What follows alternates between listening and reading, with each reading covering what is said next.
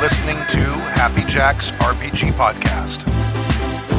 I'm in Max, Max, Max, Max, Max, Max, Max, Max. Pursuing the RPG hobby with reckless abandon.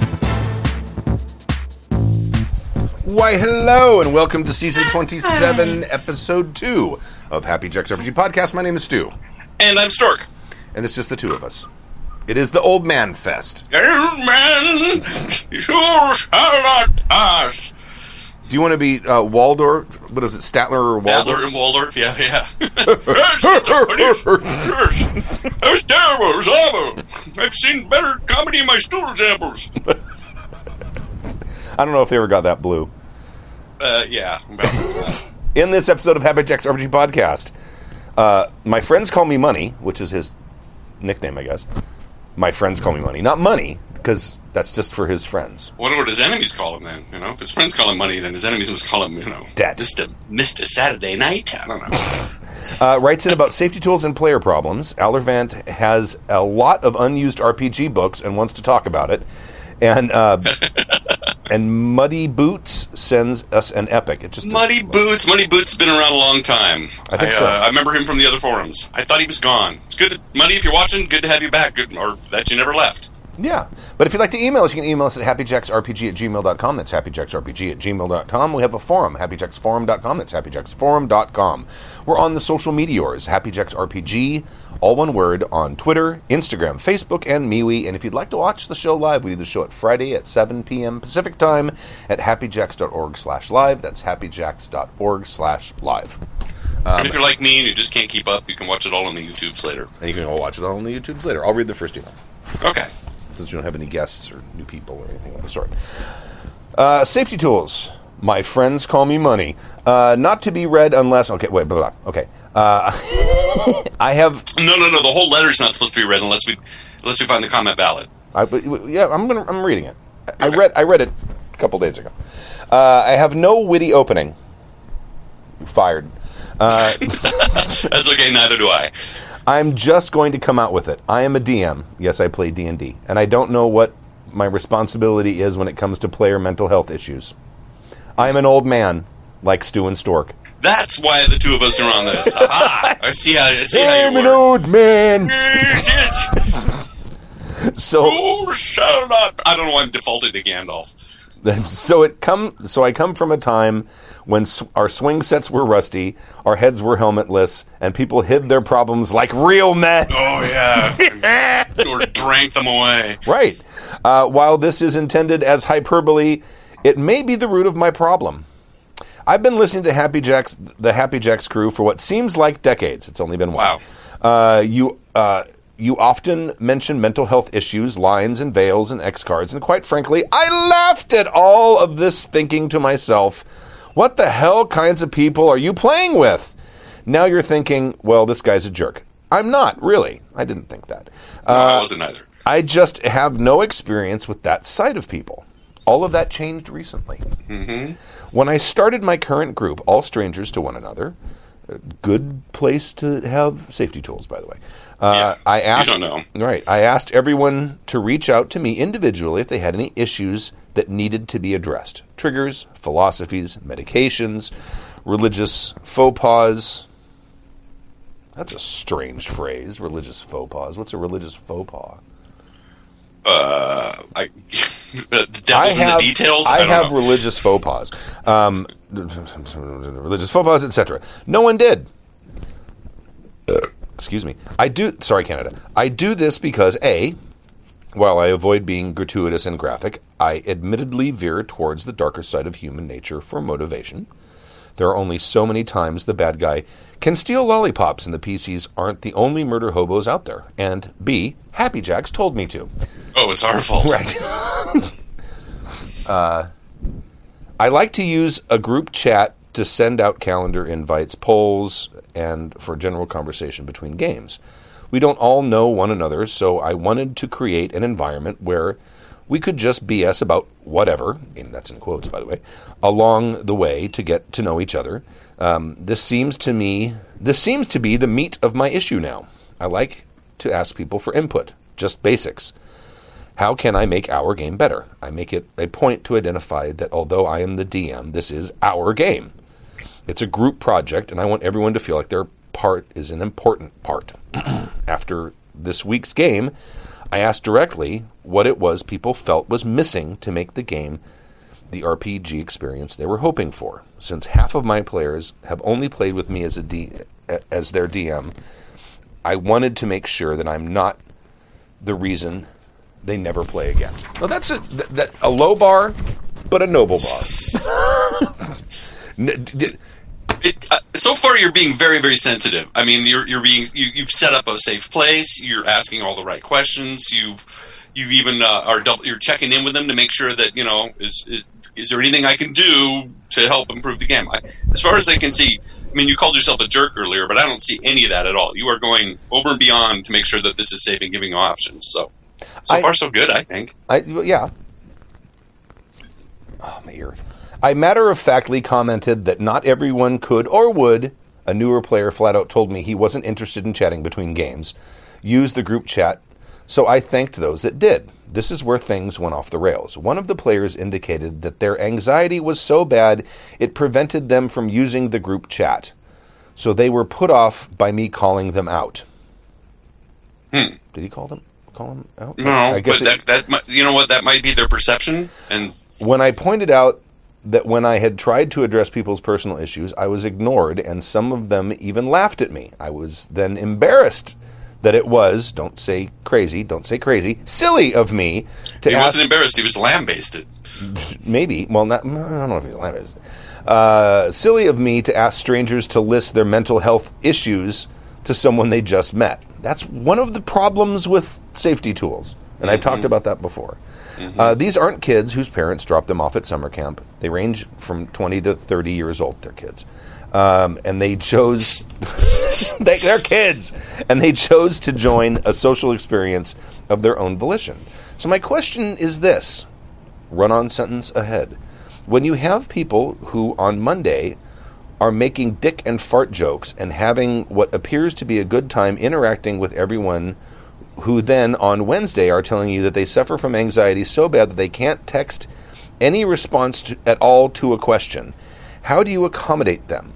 Mind you, they took the time to type out their problem with the chat rather than answer the question or just not respond at all. Disclaimer the following is almost certainly going to be misconstrued as insensitive and it's absolute and it absolutely isn't my intention for it to be in the, just just so you say, I, I don't think you're being insensitive at all. I don't get that at all. I mean, it's really hard sometimes to type and, and list things with clarity. You're being succinct, but I don't see you as being insensitive. right in the past decade or so there seems to be a trend towards everyone saying i have insert mental health problem here I have included links to articles that support this statement. It's a real issue that is impacting imper- interpersonal relationships, and he gives a couple of links, and I, I, I looked at them. Yeah, right. that, that, that's been going on for a while. Um, what is my part in dealing with people, sometimes multiple, with sometimes multiple mental health problems? How much do I have to change who I am and how I behave so as not to trigger or insult people? Mm. Am I wrong for thinking that people with these issues who engage in social activities should have some mechanism for dealing with other people? Other than me asking what to do to avoid conflict and letting them know that I am sensitive to their needs, as the only parent in the group, I have offered to help find them therapists and navigate insurance complexities. Wow. Uh, as someone who is cognizant and empathetic to a world around them, what is expected of me? Truly distressed, my friends call me money. Wow, this is uh, this is a pretty heavy topic, and uh, as far as I can see from what you've listed, as I've stated already, I think you're going, you, you've set up a really safe environment. I think you're doing everything right.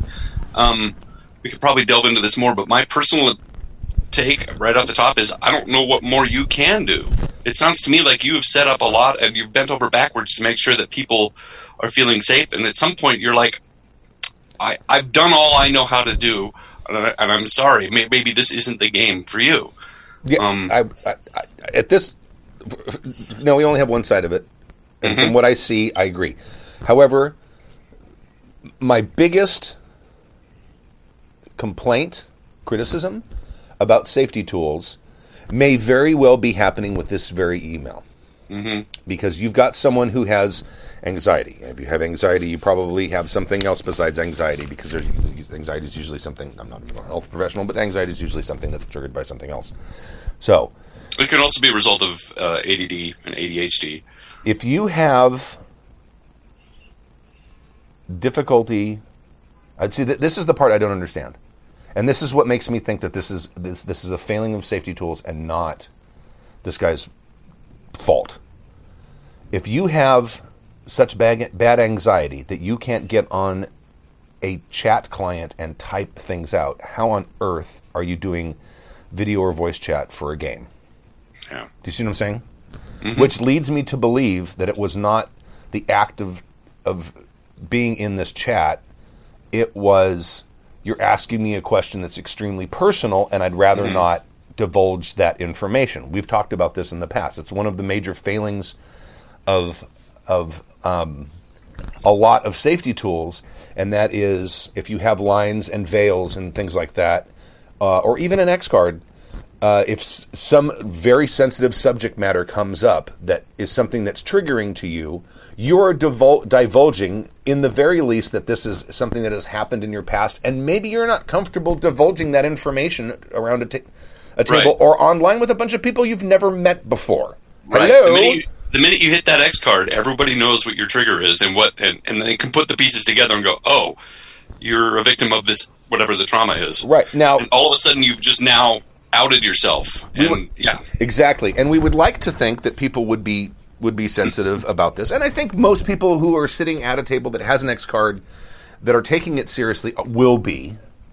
But that doesn't help the person with the anxiety about whatever it is that happened in their past that they, that now they have just felt compelled to divulge to people they don't know. right. You know what I mean? Right. You put me in, in, in a position where I had to hit the hit the, the button, and now everybody knows. So it so as far as what he's done, I don't see where you've done anything wrong. Yeah. I think the problem here is a simple failing of of, of- of safety tools. Safety tools aren't. I don't think they're where they need to be yet. I mean, we have well, to. and they're not they're not perfect. I mean, No. it gives you an option to, to to opt out, and you even gave them the option up front. You paid it forward too. It's like, is there any territory that is sensitive to you? Because I don't even want to go there, and they didn't, or if they did post, it was Right. too vague for you to interpret. So Now, it could. know. It uh, may also. It, may- that may not be that. This may be someone who's like, I'm really busy. I'm in Yeah. to play this game. I don't want to spend a bunch of time in a chat room talking about the game when I'm not playing the game. I want to play the fucking game. It could be that too. Who knows? I, and, Um, and, and either opinion is perfectly fine. I mean, you can't expect if it's that you can't expect players to have more investment in the game than the GM does, because the amount of time they spend thinking about and preparing the game is minuscule compared to the GM in most games, especially. D and D. yeah, yep. The players just show up and play. Meanwhile, the, the GM has drawn out a whole dungeon by hand. Um, right.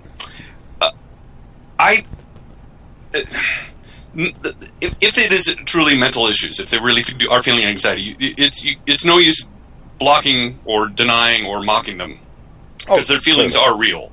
And it sounds to me like you're not. You've already set up a really tried to set up a safe environment as you can, but and, and the and the reasons for health issues being more prevalent than they are now are multi and varied, and that's a that's a different type of podcast than the one that we do. But at, at the end of the day, if they truly are feeling anxiety and they're not medicating for it or whatever reason they don't know how to treat it or if they, they realize that, that just perhaps this game isn't for them. And maybe the reason they chose an online thing is they're curious they're d&d curious they thought this would be a safe place to do it. Absolutely, turns out their anxiety affects them too much. So again it, it comes down to the fact that i don't think there's anything more that you can do it sounds like you have been more than sensitive in fact you even went and researched and you're, and you're a parent so you're cl- clearly empathetic to anxious anxiety, you know, anxious people. I- don't know. Now, It sounds like you're really taking this fairly hard yourself. I mean, it, I, I really laud the fact that you don't want their first D and D experience to be a traumatic one. And you don't want to be the GM that turned them off of role playing games forever. Right, right. But Low bar, some- but a noble bar. you, you you led with that. That's true. Um, so stop beating yourself up. It sounds to me like there's not much more that you could, can or could have done.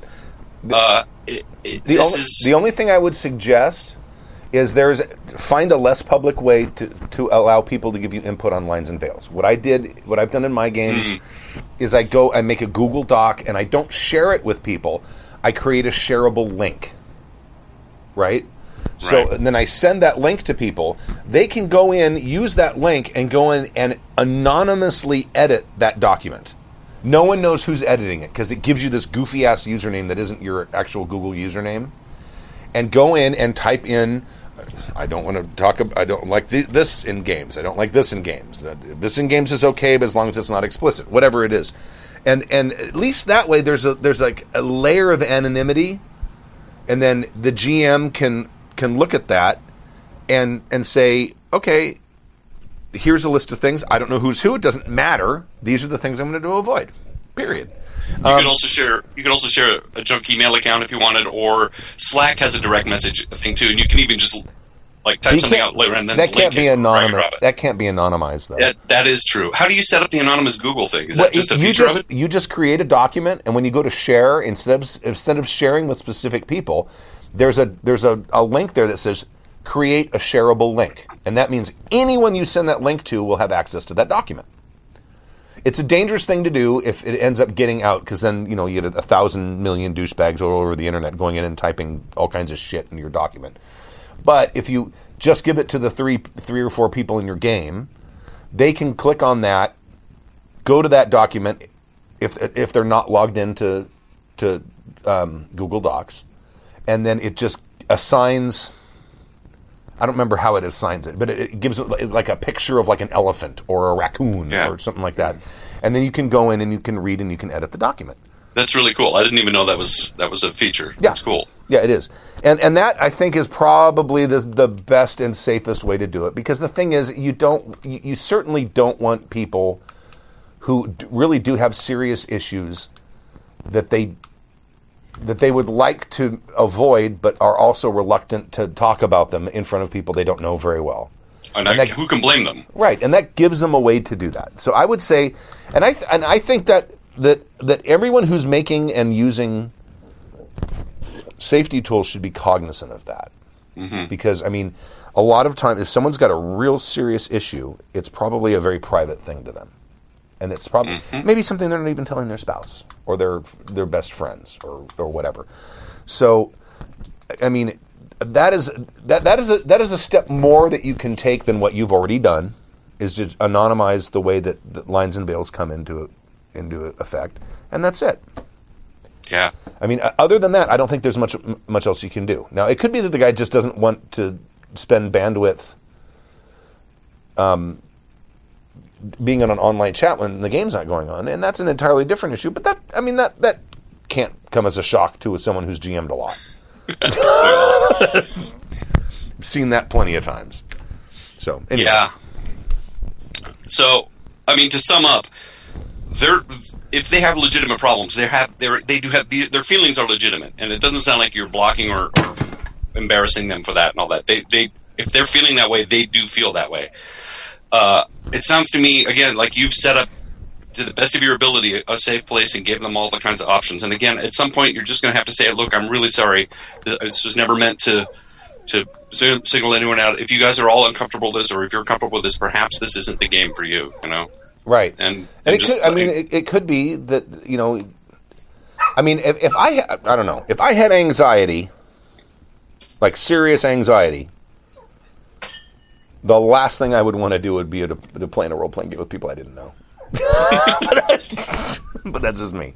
we but, actually you know, know some people then that are in our games that suffer from anxiety. Yes. and they they kind of did it as a way to sort of get out of their shell. and that may be what's going on here. And that, and if that's the case, then you know, I think that that I mean, you don't have you don't have a responsibility to to, to people you don't know, but I mean, this is a good opportunity to maybe create a lifelong role playing game person.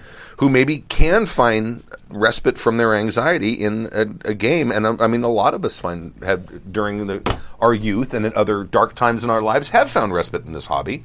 That's one of the things that makes it fucking awesome. Yeah, I I agree. think. I agree. Well, anyway, Uh, that's a it's a really good topic. Thanks for asking that, and um, I have a feeling we might revisit this a couple of times because uh, this is guaranteed to generate some um, advice on the forums and such. Which, you know, if you we're not Stu and I are not psychiatrists and we're not psychologists, and we don't know ha- we don't have all the answers when it comes to this. Although I have had extensive therapy, but that's not the same thing. uh, yeah, and Uh, Bill Bill in the uh, chat room says, "Good grief! Using an X card now seems like darned if you do, darned if you don't." You can say "damned," it's okay. Um, and it, it it it kind of that's one of the. I think the X card is one of the weakest safety tools. yeah. because it's Stu- so plub, Stu- it's so public. Stu zeroed in on that like day one. Once they pulled out the cards, what are these? These are X cards. You hit them. It's like, well, but then everybody will know what triggers me. And and you, it was like, Right. yeah, you, wow. And you're like, yeah, they barely pulled them out of the pack before you you immediately scoped out the flaw. Like, and- what the fuck? that and, and that and, and that's one of the problems with the hobby. I will say no more than that. Unused RPG books from Alabrant. So, so there are some, Aller? there, there, Allerand? there are some there are some people who are a little lacking in empathy No. Even even ones that mean well. Sorry. I- it's also fair to say there's a lot of people lacking empathy in the world. I work with a bunch of people that are some of the just meanest douchebags, and, And they many- just don't know. They just don't get it. Many of them we call sociopaths. or prop makers, yeah. uh, unused RPG books from Alabrant. Now I should say he'll mention this, but this is we got a lot of responses in season 26, episode 14. The guy wrote in about the fact that RPG hobbyists are cheap, and we really need to step up, pry open our fucking wallets, and and and help out indie gamers and people who are, are trying to make games. And it, it- this is we've gotten a lot of responses from that email. A lot of people, and I'm gonna tell you what my what my wasn't my dad. Who was it that told me? What my grandpappy said to me. I don't remember where I heard this. I don't remember where I heard the phrase. But if you throw a rock at a pack of dogs, the one that yelps is the one that got hit. now I'm not That's- saying I'm not saying that everyone who has responded to this guy with ire is is cheap, but there That's a good old fashioned Southern homily, is what that Right. is right there. there are there are there are people who responded to this and there are people who didn't. And you know what? I'm kind of in his in in the same boat he's in. But I'll I'll get to that in a second. Go ahead. Yeah, I, I, I, thi- I think I remember when I was. I may even have read the email, but I'm I'm in the other camp, which is like I just I don't I, I barely play the games I know how to play. I'm, I really Right. can't afford to buy a bunch of new games and not play them. And uh, okay, but let's let us read the email before we comment on it. Right. Hey, Jackers. I was a bit taken aback and felt attacked by Rick's comment, season 26, episode 14, that I need to basically gamble on RPG books to, quote, support the hobby, end quote. I've been buying RPG books and games since the early 90s. Often it was because I thought the game looked interesting and I wanted to support the store and the game makers and not be that guy who comes in for hours and never buys anything. Of course. But most of the time, the books were never used. Here's a partial list of games I've purchased and have been doing nothing more than collecting dust in a basement closet. And I'll go through them quickly. Aberrant, Guardians, the game of heroic might and adventure, uh, Usagi Yojimbo, Bubblegum Crisis, Street Fighter, Jovian, Jovian Chronicles, Heavy Gear, Justifiers, Senzar, never even heard of that one, Pandemonium, MIB, Marauder, 2107, Aria, Pathfinder, Hot Rods, and Gun Bunnies. I kind of like that one, yeah. Cockfighting, Seizure Monsters, that's fake. That's fake. You put that in there just to see if we'd notice. Right. Or even read the list. Shadowrun 5th Edition. That's fake That's too. Fake too. BESM third. What's BESM? Big Uh, eyes, small mouth. It Oh, you're right. It's the No, anime. you're right. It's the anime RPG. You're right. I remember now. Um, Oh, a think- D20 edition. Blah.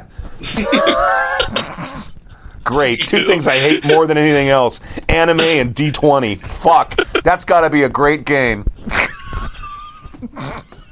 Jesus fucking Christ! We- you know know what, what we my can just stop daughter's watching now? Go, man. Go on your Hold on a soapbox. Go. My daughter had. Let me find the title of this fucking thing, and she's like, "Get me these. Um, what do they call them?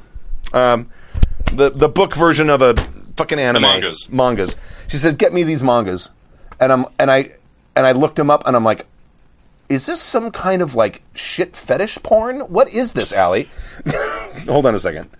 Yeah, um, it's probably my daughter's fault because she's very into the, the mangas as well. And well, anyway, she's 17 now. I can't really do too much to limit her. Anyway, I'll, while you look at that up, I'll finish the rest of his list. There's only a couple left. Fate, Star Trek, Decipher, The World of Synnibarr. Tony Cinnabar, Jesus Christ. with an S. Uh, Tony Di Di Di Complete Mafia. I've never heard of that. Ace Agents and Dragon Supreme. Most of these games had supplements, and I purchased those as well, uh, which also never got used. Then there's the games I backed on Kickstarter and haven't played. Did you find it yet? Uh, hold on. Okay, I'll keep reading. Just chime up when you find it. Darren Watts, Golden Age Champions, still in the box. It was mailed in. Champions character creation cards. Geeks Against Harsh Reality, a card game about geekdom, still in the box. It was mailed in. DFTBA Wizard School, still in shrink wrap. Numenaria 2, Discovery and Destiny, still in shrink wrap. I hear that's got great artwork. Numenaria 2? Numenera? Is that Numenera? Yeah, sorry. I was Numenera saying- 2. Yeah, No, that's the. I heard it's got great artwork. It does, but he, Oh, he spelled it Numenaria. here it is.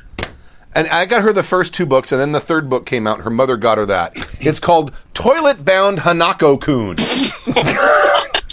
and it's about a ghost of a former student at some school who lives in the girls' bathroom and is bound magically bound to a toilet in there, and he happens to be a boy. It's Moaning Myrtle, except it's a boy. It's Moaning Myrtle, except it's a boy, and it's creepy.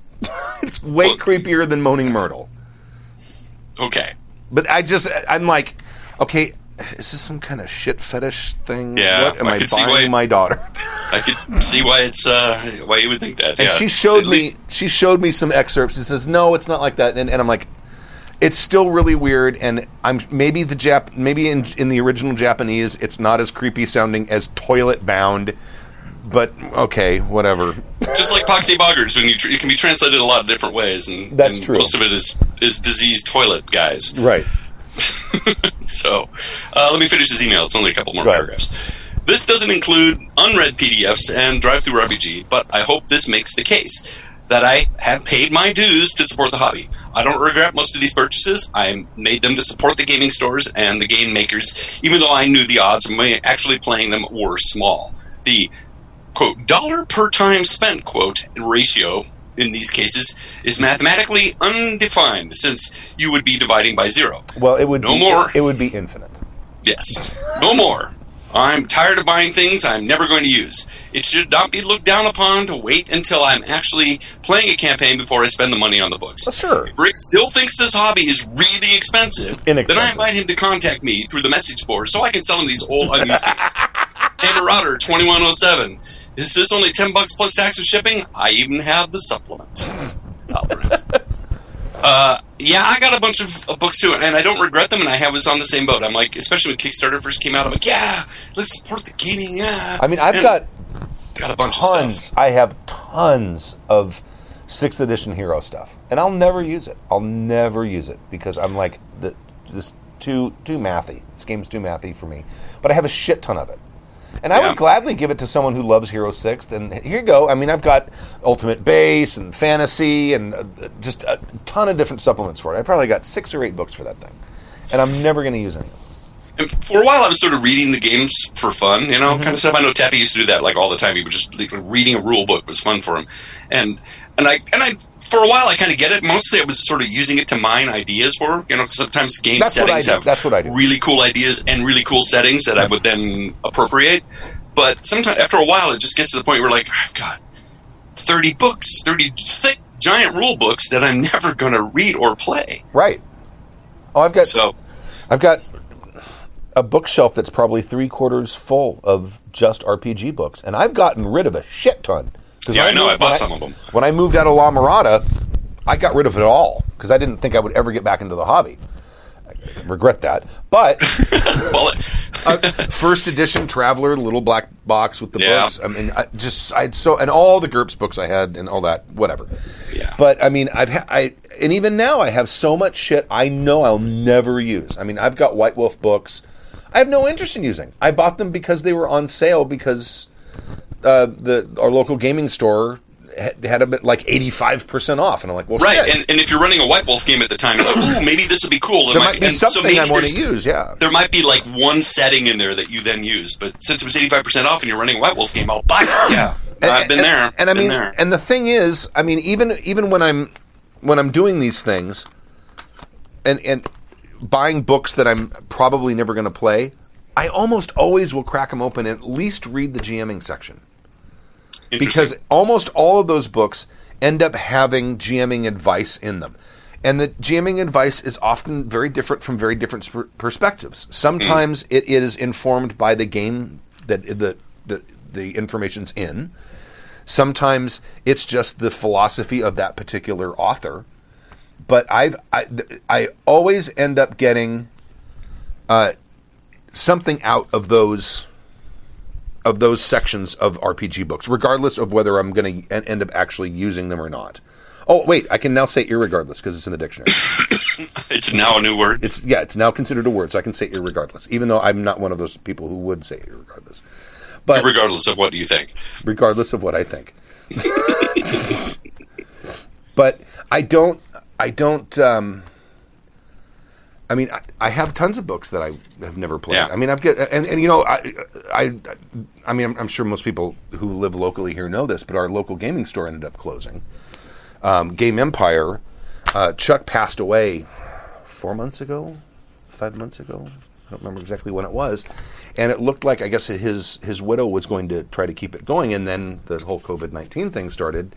So she, she was like, "Oh, this is going to be really hard to to to do." So she, I guess, liquidated everything, and it and it, and it went away. But one of the, I guess, one of the former employees um, went ahead and and took up I, either rented the place or whatever, and now it's going to be called Game Odyssey.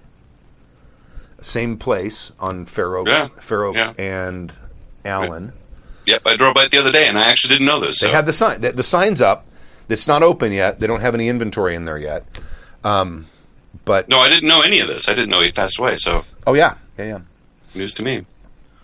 Um, the other thing that the other reason I have a bunch of random books too is some of them left over from my misspent youth. Some of those are probably even collectible because, unlike Stu, I didn't throw away all my games, but a lot of them got ruined. I had like a trunk that sat in a musty garage, and they were they were trashed.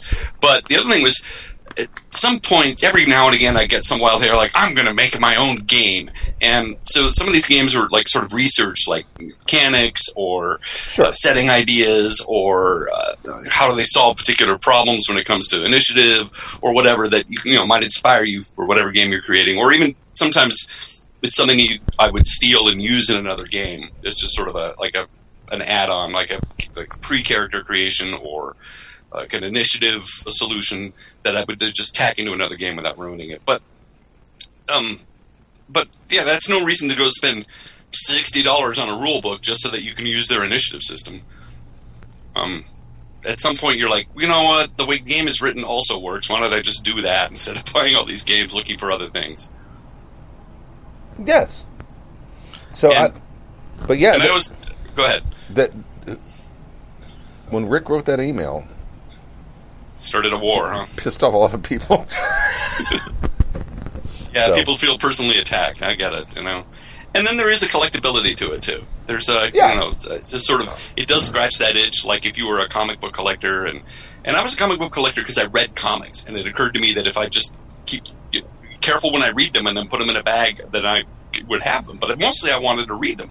Occasionally I would buy some ones that I didn't, and it's kind of the same way with a D and D book. You're like, I guess I should get them all do play D and D, and who knows, maybe they'll be useful.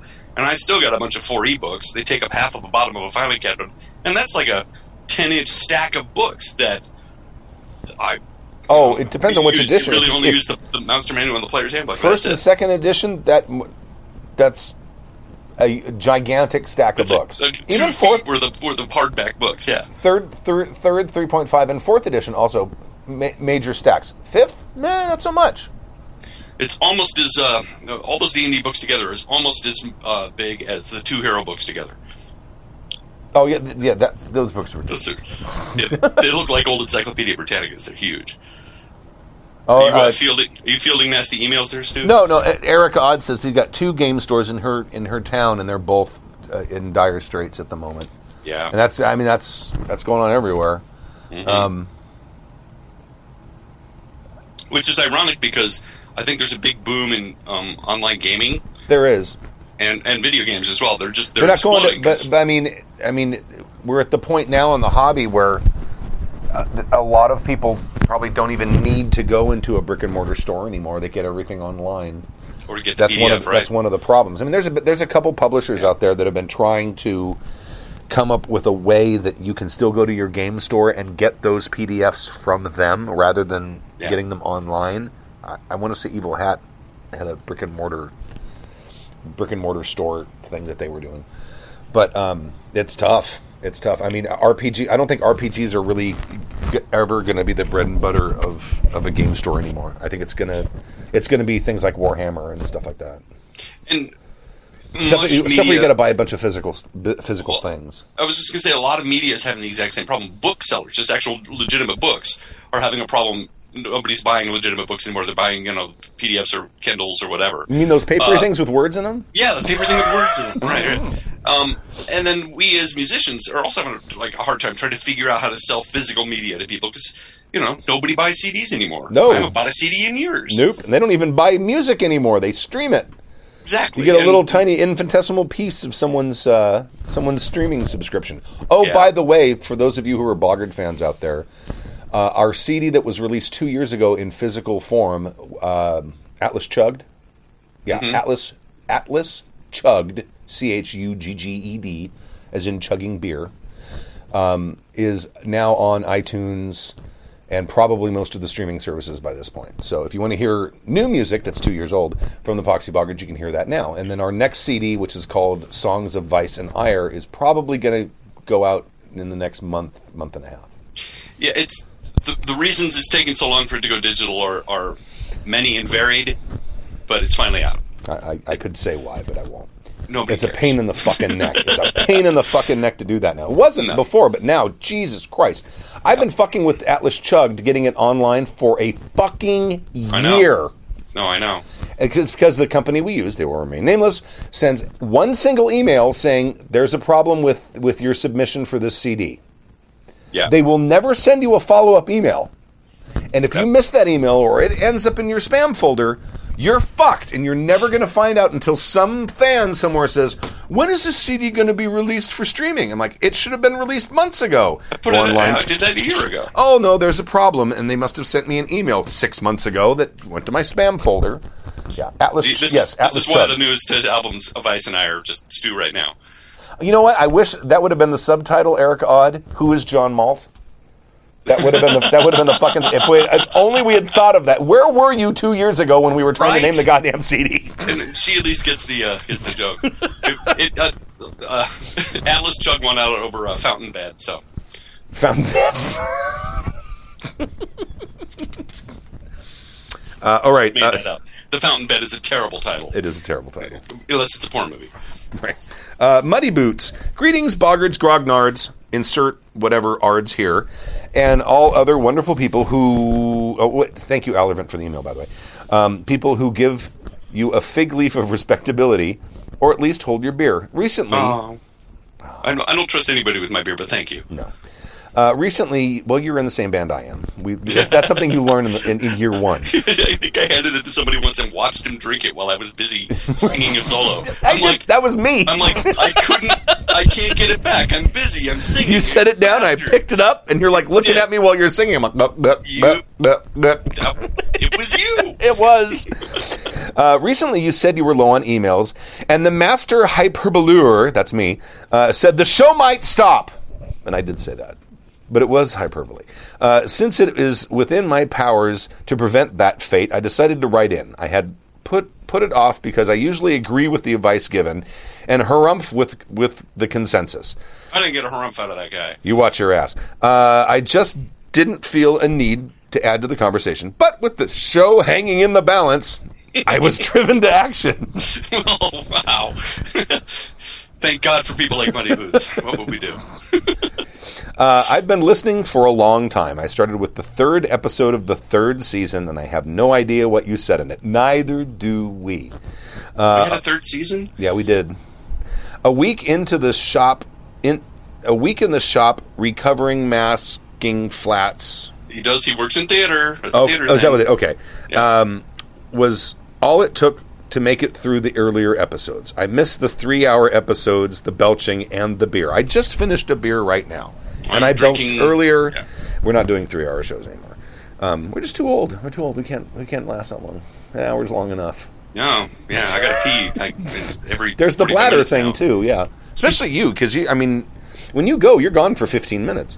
Yeah, Um, I go three hours. I know. Uh, I've been gaming for a long time. I started in September 15th of 1979. That's a rec- a, with a year or so around the time I did. Yeah, he's our age, bro. Yeah. yeah. Uh, I know that because I put the date on my first character sheet, and I'm a pack rat who saves useful things.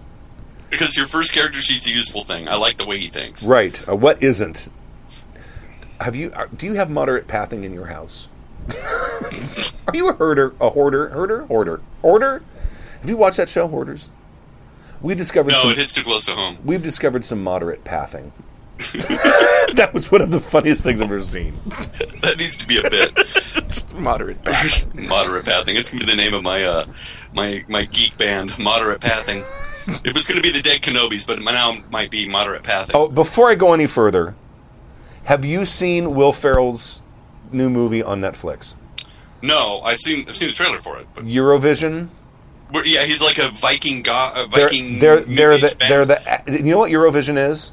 Yes. Okay, they are the Icelandic entry into the Eurovision contest Okay. for that year, and it was so goddamn funny. Now you got to like Will Ferrell. I don't Yeah. think there's any way you can watch a Will Ferrell movie, and if you don't like Will Ferrell, you're going to hate the film. Right. And Will Ferrell's one of those guys. It's like you either think he's funny or you think he's a fucking moron, and there's no in between, right? It's like Jim Carrey. Same thing. It's very divisive. Yes, but if you've ever seen watched any clips of Eurovision and seen how over the top crazy it is, and how every song is is this sort of poppy dance song. Well, not all of them, but most of them are because they're trying to get the broadest appeal they possibly can. Well, and right? it's that awful Euro trash pop too. Yes, You know, it that, that is. spawned people like Falco and Rock Me Amadeus. It's that crap. And It's that same thing. It's from that same area. and it i'm telling you the scenes of the other acts during the eurovision show make you fucking die laughing It is. so this is his. This is his mighty wind. but Except it's, not the folk genre. It's, not more of the folk. It- Europop. it- it's your it yes it freaking killed me it was so funny even the opening sequence the opening song that they do because it's him and this girl and it's got Pier- pierce brosnan is in it and he plays will ferrell's dad who is mm-hmm. the most han- the handsomest and most most attractive man on iceland so they're pretty sure that, that, that the girl that he's in love with that he sings with is probably his half sister anyway because it's Iceland they have 300,000 people.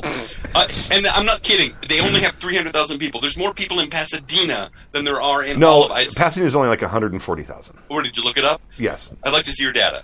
The, the point being that, and the only reason I know this is that I had a friend that was into to soccer, and he, when Iceland made it to the World Cup, uh, all of these stats were coming around, and I'm like, 300,000 people. That so it's like 10 percent of the people of Iceland were on the hockey or on the on the soccer team at the time. Wow, That's like that's like Pasadena and Glendale combined. That's about 300k. I would I would guess. Because Pasadena is 140k. Actually, I think they were a little less than that. Anyway, um, so yeah, watch Eurovision, the Will Ferrell film. The other film I saw, and then let me just say before we go on with the Right. email: Have you seen Walk Hard, yeah. the Dewey, Dewey Cox, Cox story? Yeah. Oh my god that song that title Yeah. song It's- walk hard hard kills Uh, me the- every time i'm 12 well, but you're also a musician, so there's another layer in there that's funny to people like us that, that get music. Like I, I'll never forget the story about Mighty Wind when you and Heather went, and you and Heather were sat went to the theater, paid money, sat down, and laughed hysterically the and there entire was thing about and the other eight people in the theater are like wow you guys must have really liked this movie we didn't understand like- it at all yeah, they were like looking at you like, why is this so funny? We don't get it. And it's like you have to know the folk uh, era, and you have to know the, the styles that they're singing in, and you have to. I mean, there's all these layers. It's like each group that they, and, and their names of the of the albums was hysterical. But if you don't know folk music, it just goes right by you, and it isn't funny. singing picking and then we came out with our next album and in my opinion it had one too many words and two too many g's and it was called saying something still kills me. Sorry. The whole movie is hysterical to me. Ed- but again, it's it's this fictional thing, and it sounds to me like this Eurovision thing. It's kind of the same thing where they're playing this fictional band, and it's it and and all the other groups are gonna. If you know your Euro your Euro trash pop, it, they're gonna line up. It's gonna be really funny. Uh, let's see. Ed from Minnesota wanted to know what the population density of Pasadena is. It's uh, 6,172 people per square mile. I just had to look it up. he wanted to know. All right. Uh, what is it? Listening for a long time. Third episode, third season. Da, da, da, da, missed it. Gaming for a long time. I started then. Uh, I know that because I put the date in the pack rat and brought to the. Uh, I was 13 and doing a semester at a boarding school by choice. I, I bought I brought D and D and D to my home region and taught several friends. I was patient zero. Uh, though I started with D and D, I've grown with the art and play a bunch of other systems like Savage Worlds, Actual Apocalypse World, Red Markets, and my longtime favorite Delta Green. I have a stack of other systems I'd love to run someday. You should talk to Aller Vant. Aller and see Vant, if you yeah. can exchange books. Um, to our other email. I GM probably 80% of the time. I've been very fortunate to have several excellent groups over the years. In the 80s, I had two core groups. They had some crossover, but fell into two clear styles. The first was focused on deep immersion, con- continuity, and world building. That's kind of where I lean. Three regular GMs worked in concert to build a rich world, with others adding their own part too. We never had to argue about canon or feel. All uh, we were all on the same wavelength. Sindarin, Tolkien Elven, was spoken at the table. Holy shit! Uh, in retrospect, uh, the education level was high and the group exceptionally diverse. Wow, yeah, that's a lot of that's really invested. That's really cool. The second group was more swords and sorcery and episodic. Episodic. Um, it was larger than life and no clear through line. There were still there was still a generally agreed on Howard slash Leiber feel. I don't know what that means. Do you know what that means? Uh, Robert E. Howard, who did Conan, and Oh, okay, uh, Fritz Leiber, who did uh, Fafhrd the Grey Mouser, and Oh. he's one of the again, it's short stories, so it was just uh, episodic, like each. Right. Yeah, uh, feel and the basic structure to the universe. We called the two groups Elrond and Conan. Okay, uh, it is it's an accurate shorthand. The the groups were very different, but both were awesome since we had at least two GMs in both groups.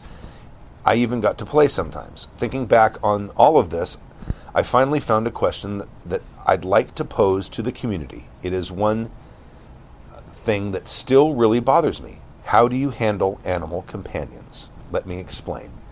I had one player, the other GM, who played a ranger with a hawk companion. He worked out a big pixel yes no system of communication. Greenskins, lots, few. I could uh, make gestural answers as the GM playing the hawk. Everybody enjoyed it, and it was part of the story. It spoiled me. I had a different player um, who was a terminal thespian. Stork. Uh, he ran a thief who had a dog. The dog could apparently read and do algebra. One was it? What's the dog from the? What's the? What's the, the cartoon I'm thinking of? Scooby Doo. No, with the dog that could that the dog that was the scientist, and they had the time machine. Come on, The dog that was the the, dog. this- the dog wore the- glasses, and he was was, the, the professor. No, he it was a cartoon. He was the professor, and he had this kid with him. Oh right, Sherman and Peabody. Sherman and Peabody. That's But it. it was just it was just one little episode in the Rocky and Bullwinkle show. It was yeah, in, yeah, it was part of Rocky and Tales. Bullwinkle, right? Um, to, to, to the thirteenth. Uh, at at one point, the thief was knocked out for a time, and the dog went on without him.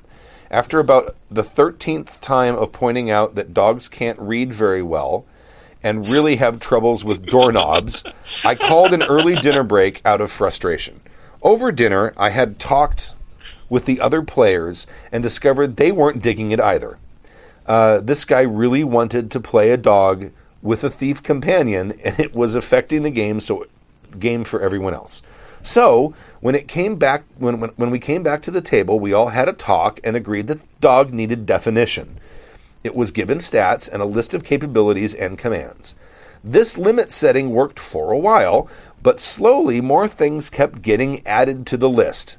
We even added die rolls to vent off some of the control. Nothing was working well. The problem eventually solved itself when the player did something really stupid, trademark, uh, and got half the party killed. Fine pink mist killed. So no thief, no dog, no problem. That whole episode left me sour with the whole animal companions thing. These were just the two extremes. There have been many more, mostly negative. Players try to use animal companions for risk mitigation or to get around limits. It's more it's it's a more refined form of min-maxing and otherwise and otherwise brilliant players get stuck in it sometimes without noticing.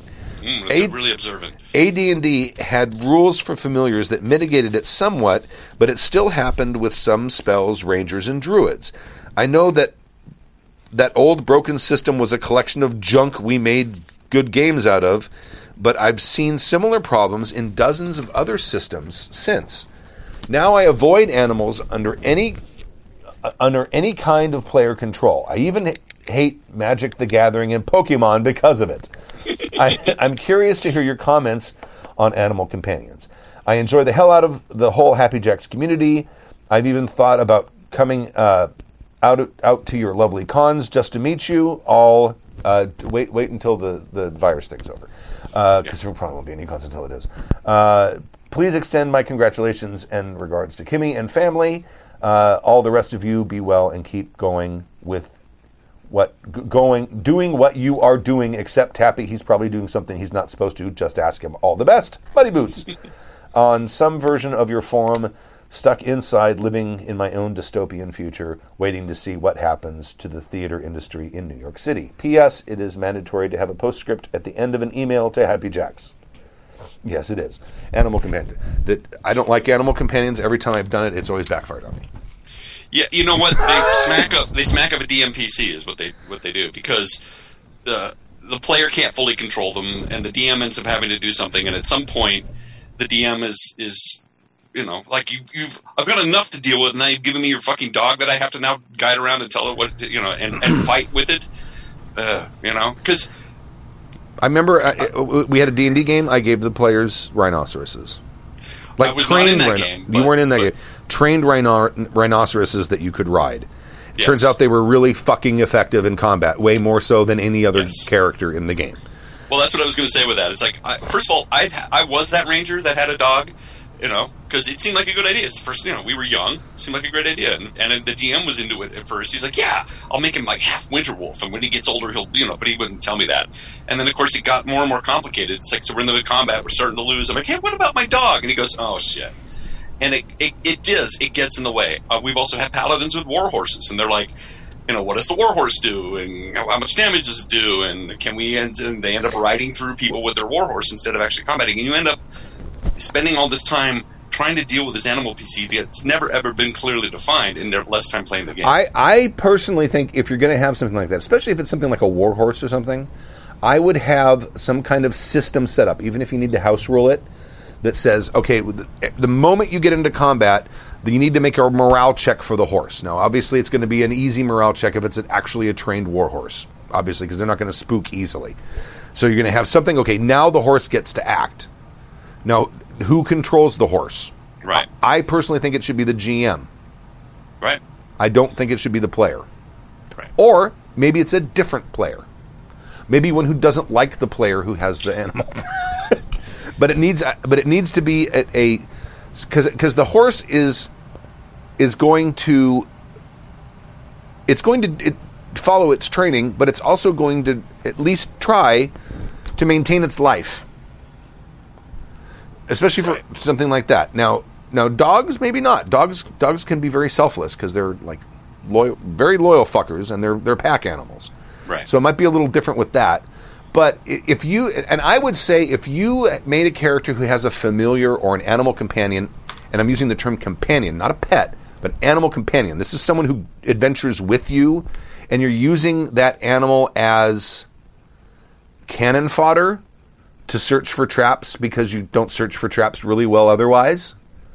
That animal is going to abandon you right. because it's go- I'm I'm gonna make it smart enough to realize that it's being exploited, and it's not being taken care of as an animal companion should be or a familiar should be. Because that, that needs to be a, a symbiotic relationship.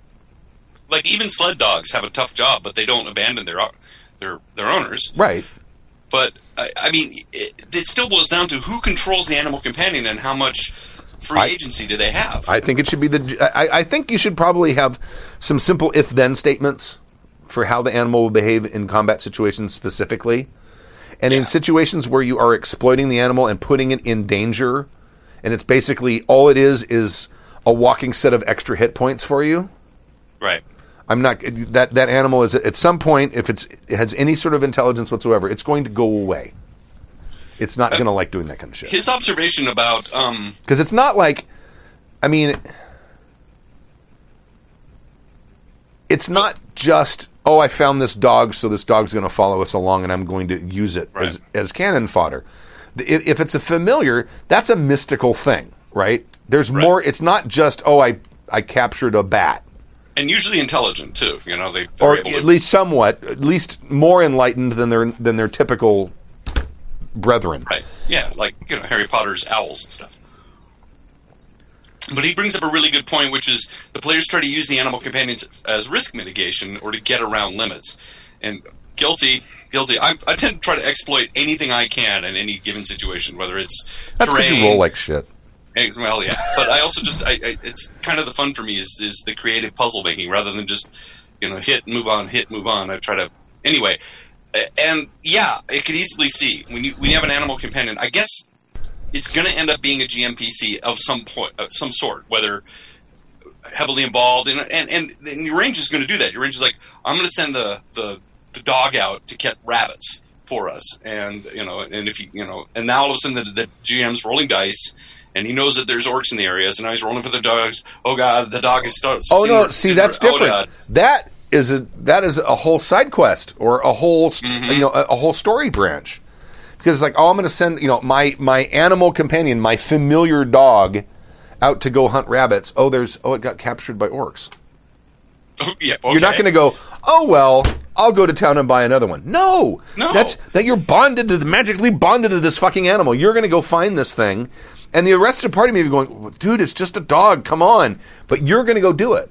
You know what I mean? And I would exploit that if you if you were using if you were if you were using a dog as 12 extra walking hit points. right. I'm going to exploit the fuck out of that dog. or an extra attack. You know, it's like a Right. ranger and the dog Right. attack the same Yes. simultaneously. And I could totally see somebody having a trained war dog or a trained hunting dog because that happens. And if you, let's say, Stu, you go out adventuring with your dog, right, and somebody attacks you. If your dog is well trained, it's going to protect you and jump in there and help out, right? Oh, sure. Well, a and, if, of- and if it's a well trained war dog, you could send it out after things like a German Shepherd, you know, to take down, Right. um, like in with police actions. Right. So it- it's not it's not unbelievable that an animal that isn't magical can still do useful things for the party. But how do you mitigate that as a GM? Now, do you spend a lot of time? You know, it's going to count as another player in the another PC. It's going to count as another person in the party in terms of roles, in terms of attacks, in terms of, of getting Sure. into trouble, and, and all of that. So you're just going to have to count that as another player in the group. And I, I think I would also have some sort of in-game effect if your familiar or companion, animal companion, gets killed. That's gonna fuck you up. It should, even That's if you what- raised it from as a as a as, it's just a wolf pup that you raised. It's still gonna Yeah, if, you if this if this animal has literally saved your life yeah in the past, and you send it out into a dangerous situation, and it gets killed because it trusts you and does what you say, that's if that doesn't fuck you up, you better have psychopath written on your character sheet. even even the police that you know they don't they didn't train the dog, but they work closely with the dog. If the dog gets hurt, they are Oh, yeah. furious. Well, I, I don't know if you ever read uh, Starship Troopers. There's uh, what do they call them? They have a name for them. The Neo dogs, which are dogs that are uh, have been uh, uplifted to sapience, and they can kind of talk if you can understand their accent, and they're bonded with a, a soldier, and you'll have one Neo dog with one soldier, and they said if the soldier gets killed, they, they always put down the Neo dog because the neo dog can't live it because the bond that they have is is is closer than any bond humans are capable of in normal situations. And I think And but if the if the dog gets killed, they can't put the put the the soldier down, but they usually sedate them for months, or they they, they put them in the psychiatric ward and, and, and slowly try to bring them back to sanity. But they're actually in that in that in the book that talks about they're, they're actually telepathically linked. It was like a psychic backlash. Yeah, Correct me if I'm wrong, but I'm pretty sure that in D and D familiar rules, at least the ones that I'm familiar with, no pun intended, Heyo. that that kind of happens to the magic users as well. If their familiar gets killed, I don't remember. There's like a psychic backlash. There's also a, I think they also gain a certain amount of hit points. You know, you roll randomly when you get a familiar, which for a magic user who hmm. has you know paper armor to begin with, that is cool. You know, you get an extra maybe four hit points because you have a weasel as a as a familiar. But likewise, when the weasel gets killed, you you also take damage and there's some psychic. I, I believe that that's in there somewhere. I don't know. There should be. There, if there isn't. I would house rule that shit. so So you're saying that you don't like animal companions because it, it cut, makes more work for you? it's a, well, it's it's exploity. It's it's a way to try to get extra stuff because you want your character to be better than everyone else's character at the table. I mean, there are reasons not. Uh, uh, certainly, there are players out there who are who would have an animal companion, and it may h- give them some sort of in-game benefit. But the extra role-playing care stuff that they do with that animal outweighs that. You know what I mean? And that is the kind of player who's like, "Oh, my dog got captured. Fuck this adventure. I'm going to go get my dog." Right. You know, and and that that's that sort of thing that I would encourage. So Uh, you can also sort of job out some of it out. Like if your ranger has a wolf, you just have the, the ranger roll for the wolf's attack as well. sure. You know, you Yeah. say, "I'm going to send the wolf after this guy," or we're both attacking the same one, and I roll, and then I roll. See, So- I don't like it if you're. I mean, if you're. I mean, if it's an animal that you've trained, you know, like like you've been using the analogy of a police dog, that Yeah. you can send out, you can direct it. But if it's a wolf that you've, even if you've trained it as from a pup, it's still a wolf. It's Right. not. It's not a domesticated dog. So when you get into a battle, it's going to use its own sense and its own That's mind to figure out and its own its own experience to say that's the one I need to go after. You know, is- are we hungry? I'm going after the small one or I'm going after the slow one. Are we in Right. danger? I'm going after the biggest thing. You know what I mean? it, again, it falls on the GM to mitigate it. Yeah, Right. I, Muddy Boots, I'm with you. It's it's a it's a slippery slope, and I really do like the how observant you are about the fact that sometimes even even people good good players, brilliant players, get stuck in it and without even noticing. And yeah, everybody would love to have a, a companion dog, and then the next thing you know, that you're you're you know Duck Helmet says, "Don't all rangers have panthers? I think it's only Drow rangers." all right. yeah, druids don't need companion animals. They actually turn into companion animals, but Right. uh, rangers are still stuck. You know, casting sow. All right. I'm gonna call. I'm gonna go ahead and and close this out. Okay. Thank you, Muddy Boots, for the email. By the way, thank you for Yeah. joining us for season 27, episode two of Happy Jack's RPG podcast. My name is Stu. I'm Stork. and we'll see you in a week at 7 p.m. Pacific time next Friday, happyjacks.org slash live. Thank you very much for listening or viewing or however you consumed us. And we will see you next uh, next week. Thank you very much. Bye. From Michigan to Australia and maybe East Timor, be it raves